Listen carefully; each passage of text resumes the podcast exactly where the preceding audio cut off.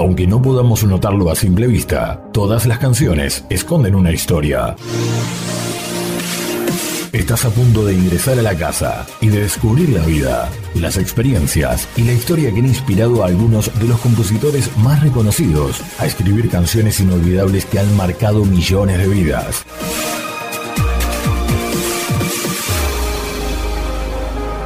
A partir de este momento, estás en backstage, detrás de la canción.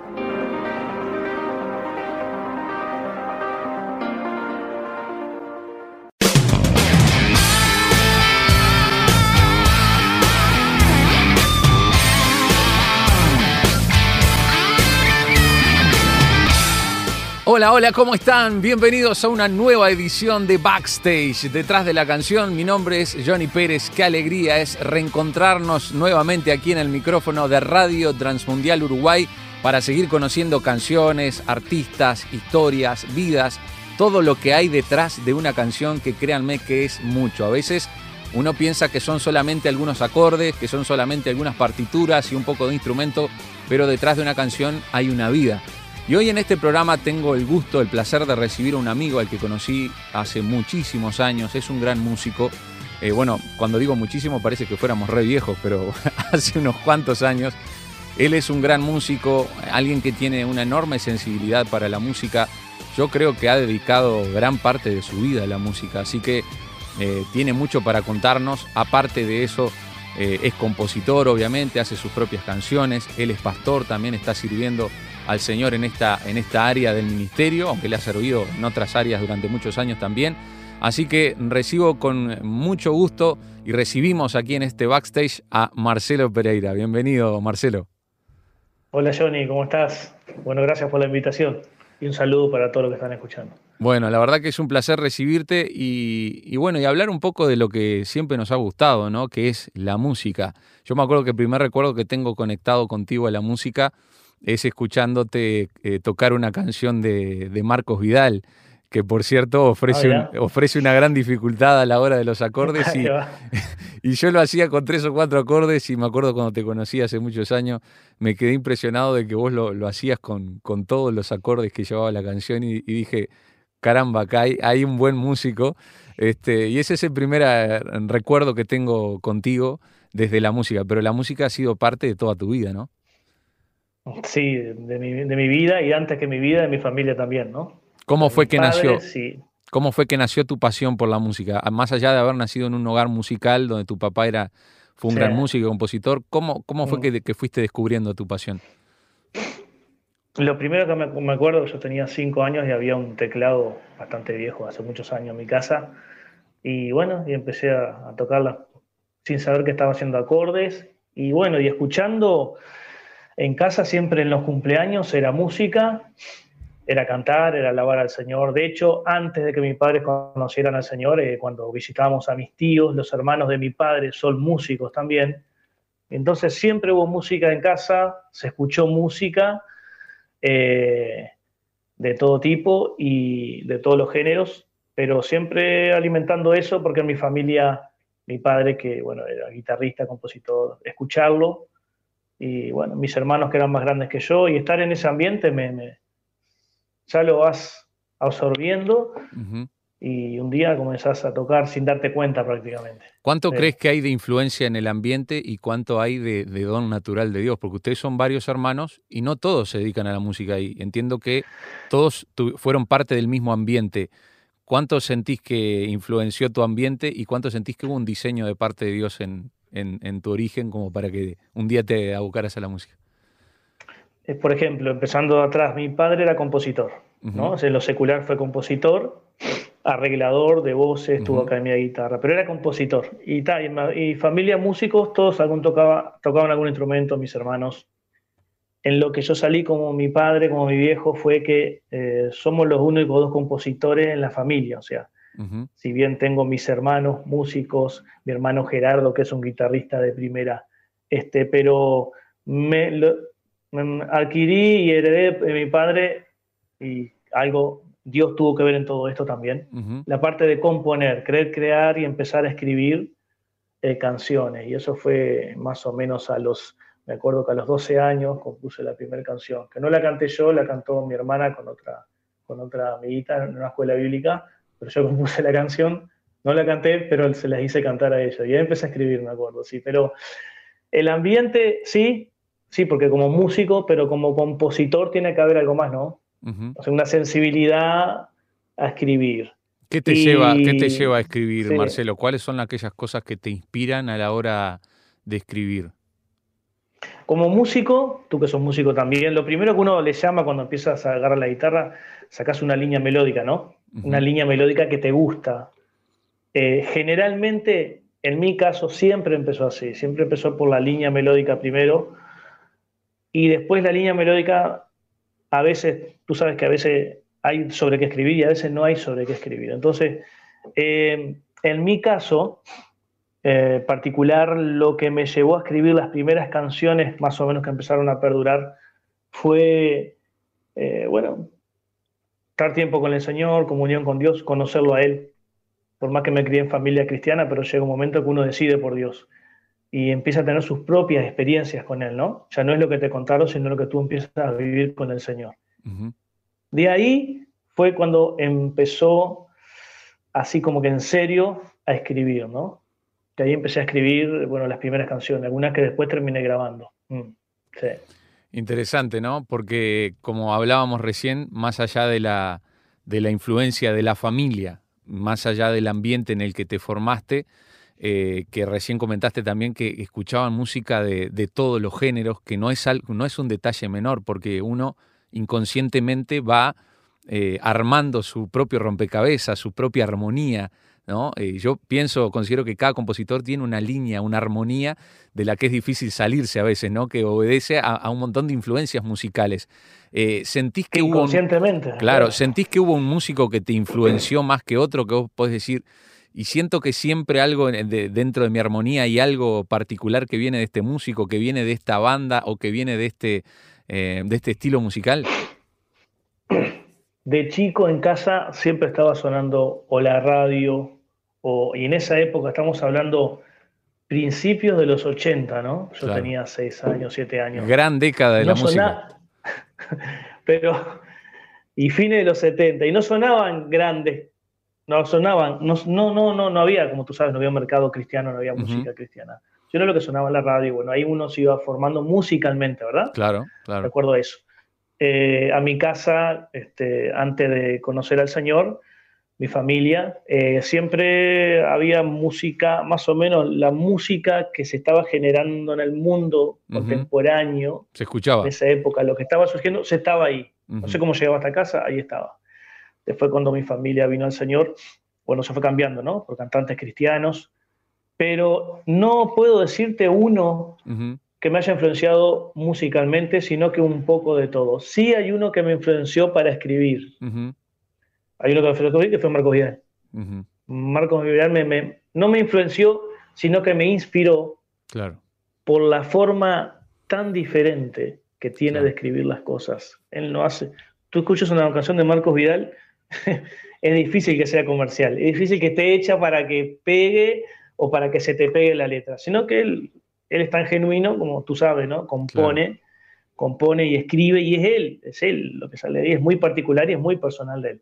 Bueno, eso me, no, no, que le copié, sino que me inspiró eso de buscar qué es lo que yo tengo para escribir de parte de Dios. Y que ahí me di cuenta que tiene que haber una experiencia con Dios para que esa canción llegue, ¿no? Pero como tú decías, creo que un poquito de todo me fui formando, bueno, en la década de 80 hubo mucha música, ¿verdad? Y la música fue progresando, no solo, eh, sino que fue progresando también en el sonido, ¿no? O sea, cómo fue sonando la música. De chico me, me gustaba mucho escuchar cuando llegaba música nueva, cómo progresaba, cómo progresaba el sonido de la batería, cómo había progresado las... O sea, era muy analítico en eso. Este, eso me llevó después con el tiempo a estudiar sonido también y producción. Y, me gustaba mirar eso, escuchar instrumento por instrumento, a ver cómo estaba grabado y eso. Y bueno, esa fue mi, época de experimentar, vamos a decir, ¿no? De niño, experimentando con la música, ¿no? Tremendo. Bueno, y en esto de, de, la inspiración, hay mucho del cielo, mucho divino, ¿verdad? Uno cuando recibe una letra, una melodía, eh, yo creo, sin caer en, en fanatismos, que es como que si el Señor en alguna instancia abriera un, un portal, un pequeño portal del cielo, y te permitiera escuchar una melodía eh, nueva y te inspirara para escribir sobre un papel o sobre una computadora una letra, es como, es como que eso creo que es la inspiración sobre todo cuando viene del cielo. Y hablando de inspiración, em, vamos a presentar el Play del Día, que es, es una de tus canciones que, que, más recuerdo siempre y que creo que tiene que ver mucho con tu historia y ahora vamos a hablar un poquito de la canción después de escucharla. Esta canción se llama Condúceme y es una de las canciones que siempre recuerdo cada vez que me acuerdo de, Marcelo como, como músico, como, como cantautor, como compositor. Y creo que las canciones dejan marcas y sin lugar a dudas esta canción ha dejado una marca en muchas personas, en muchos jóvenes, eh, muchos de los que conocen tu música y queremos que aquellos que no han tenido la bendición de conocer tu música hoy tengan este privilegio de escuchar por primera vez aquí Condúceme. Así que tenemos aquí a Marcelo Pereira y vamos a nuestro play del día que se llama Condúceme.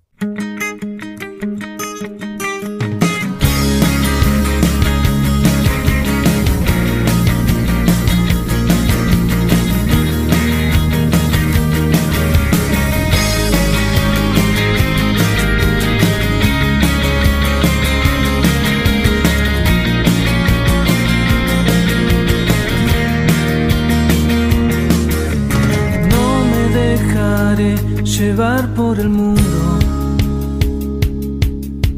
Sé que la corriente es más fuerte cada vez. Yo prefiero andar en tus caminos. Cerca de tu altar es donde siempre quiero estar. Condúceme, Señor. Condúceme,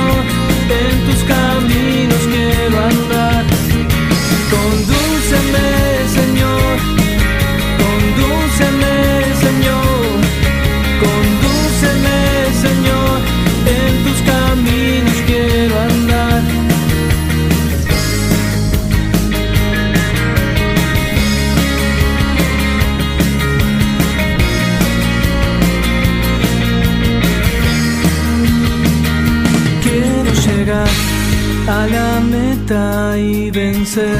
Sé que tú me esperarás. Qué glorioso que será ese día. Quiero llegar a la meta y vencer. Sé que tú me esperarás. Qué glorioso que será ese día. Mi vida es para ti. Mi amor es para ti, yo ya lo decidí, en tus caminos quiero andar. Mi vida es para ti, mi amor es para ti, yo ya lo decidí,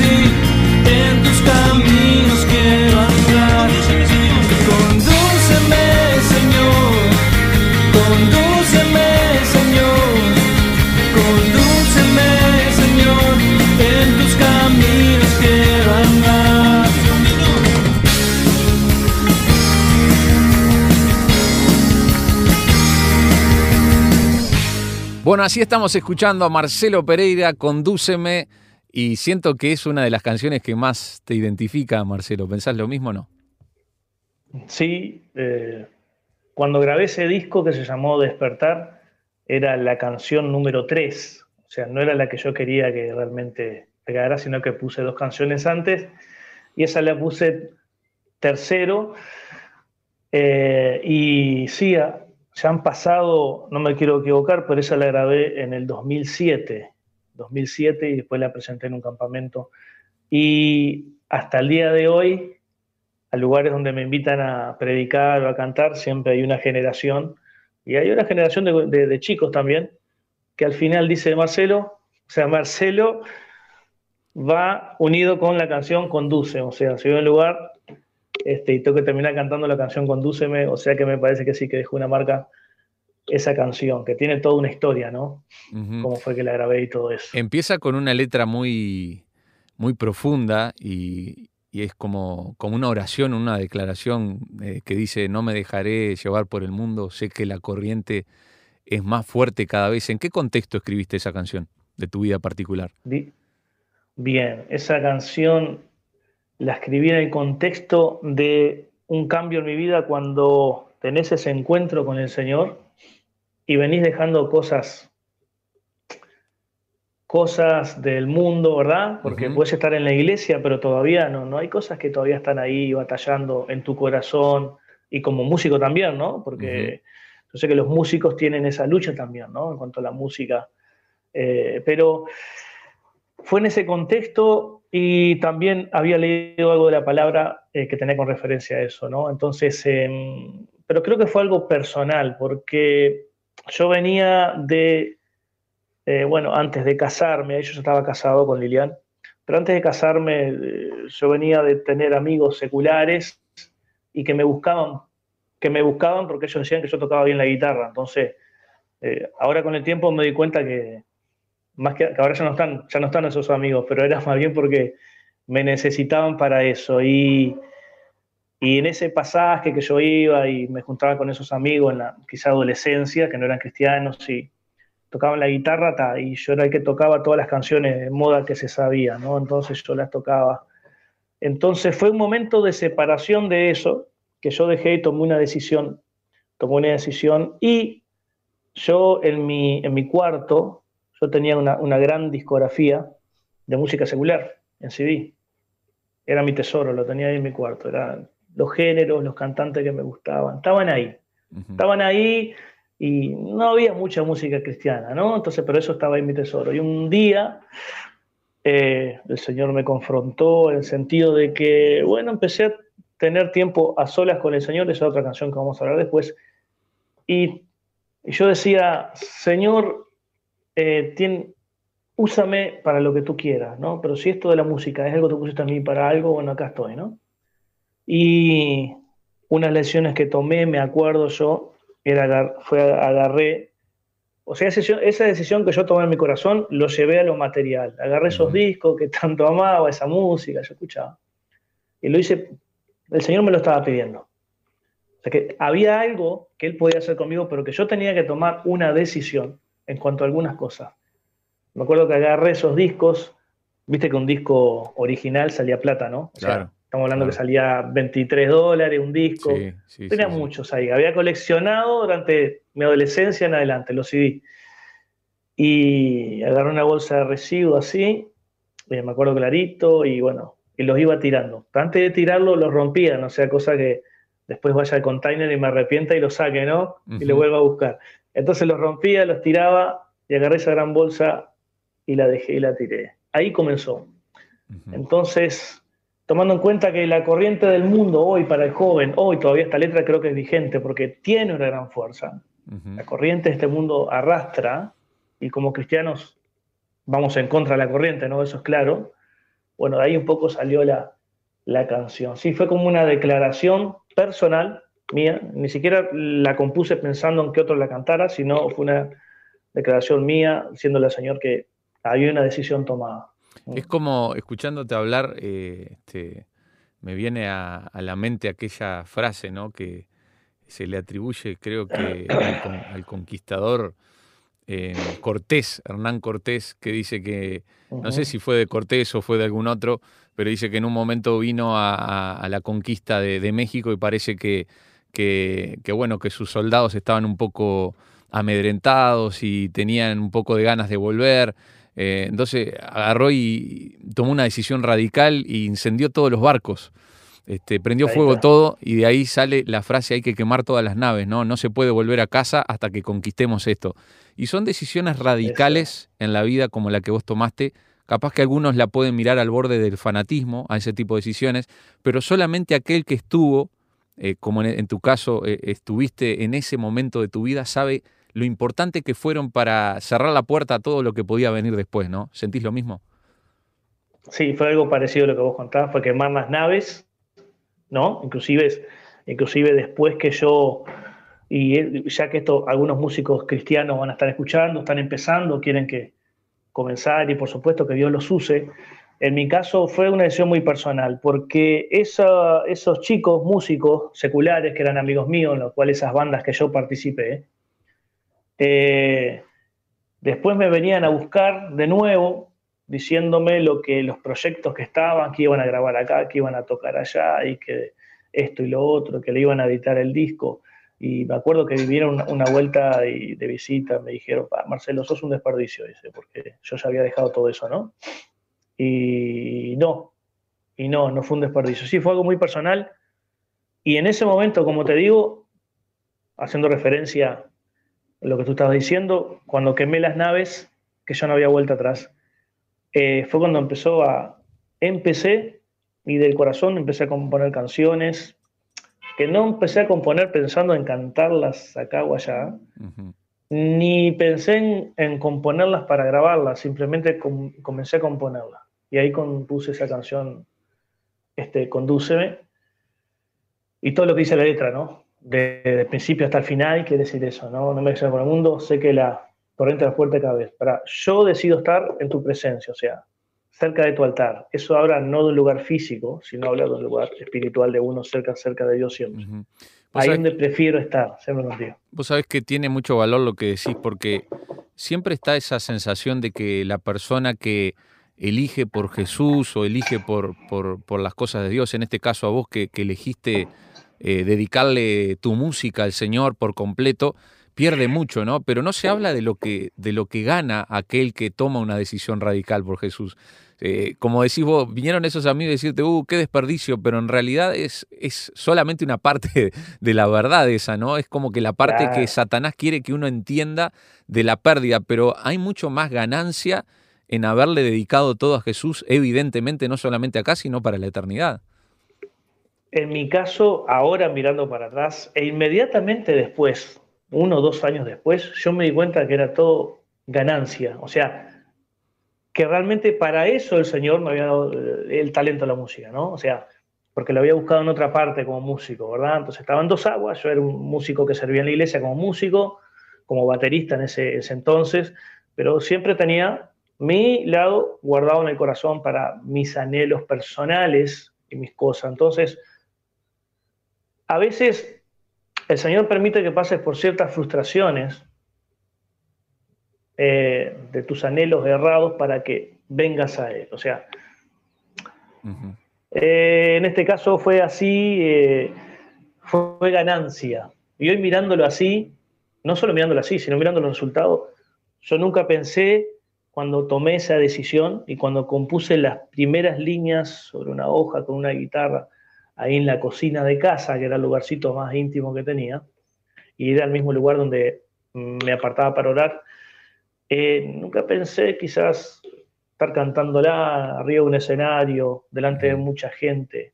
No, no, no digo por ese sentido que la recompensa sea mucha gente, sino que lo que Dios te ha dado en la intimidad ahí, después estarlo cantando a la gente y, y ver que, mira, Dios estuvo ahí y está acá también. O sea, Nunca pensé que iba a viajar tampoco para cantar mis canciones o privilegios, bendiciones que el Señor me dio en eso. Vale la pena quemar las naves, vale la pena dar todo para el Señor. Vale la pena dejar cosas que te van a costar para el Señor. No solo en la música, ¿no? En todos los ámbitos de, la vida. El Señor paga mejor siempre. Es verdad, es verdad. Eh, como decía el, gran y prolífico compositor Juan Romero, no puedo ganarle a Dios cuando se trata de dar, ¿no? Porque yo le doy a Dios y, y Dios siempre me termina dando mucho más de lo que yo le puedo, de lo que yo le puedo dar.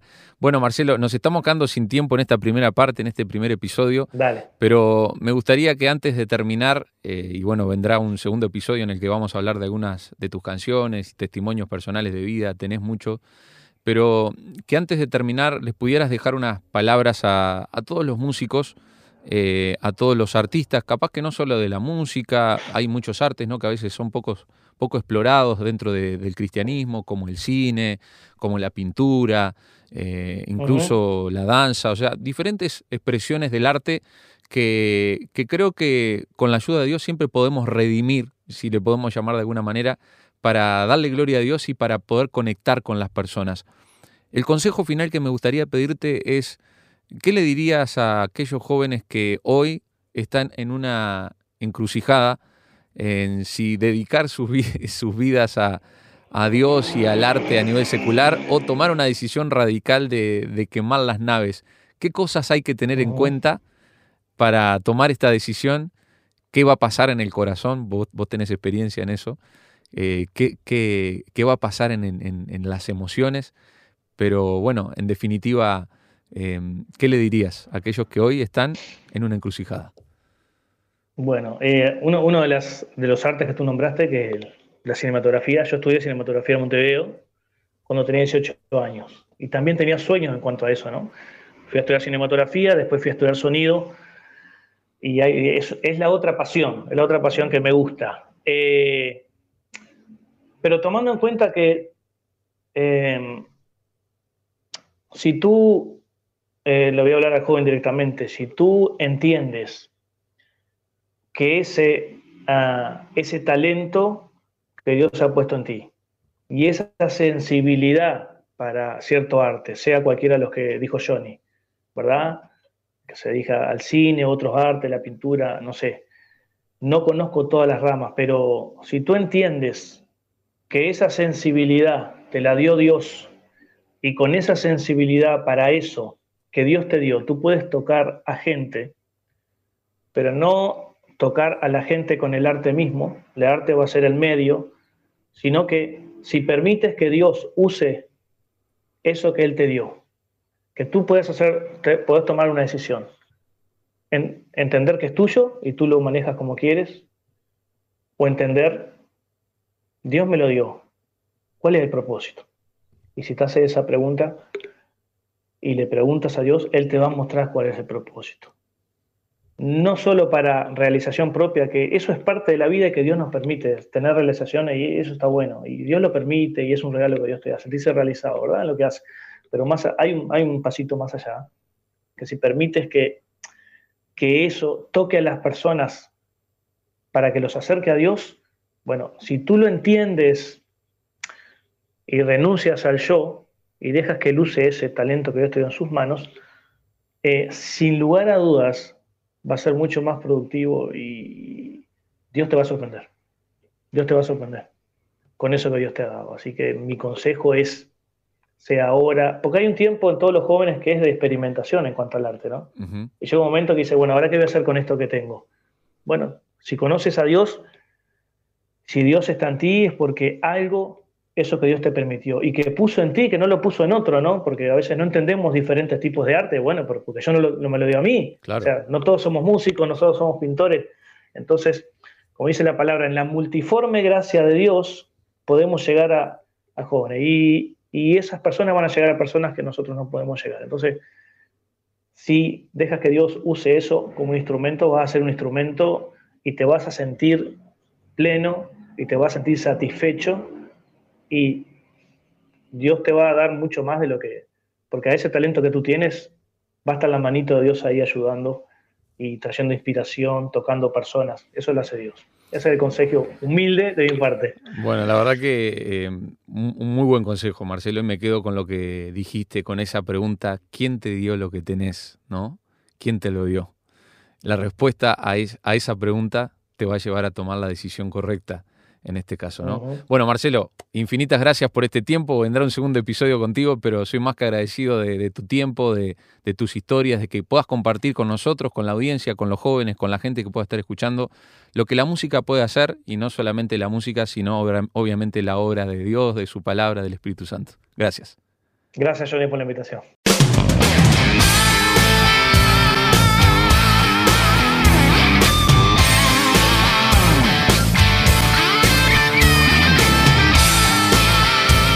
Fue Backstage, detrás de la canción, una producción de Radio Transmundial, Uruguay. Idea, conducción y edición, Johnny Pérez. Artística y voz en off, Ever Espinosa.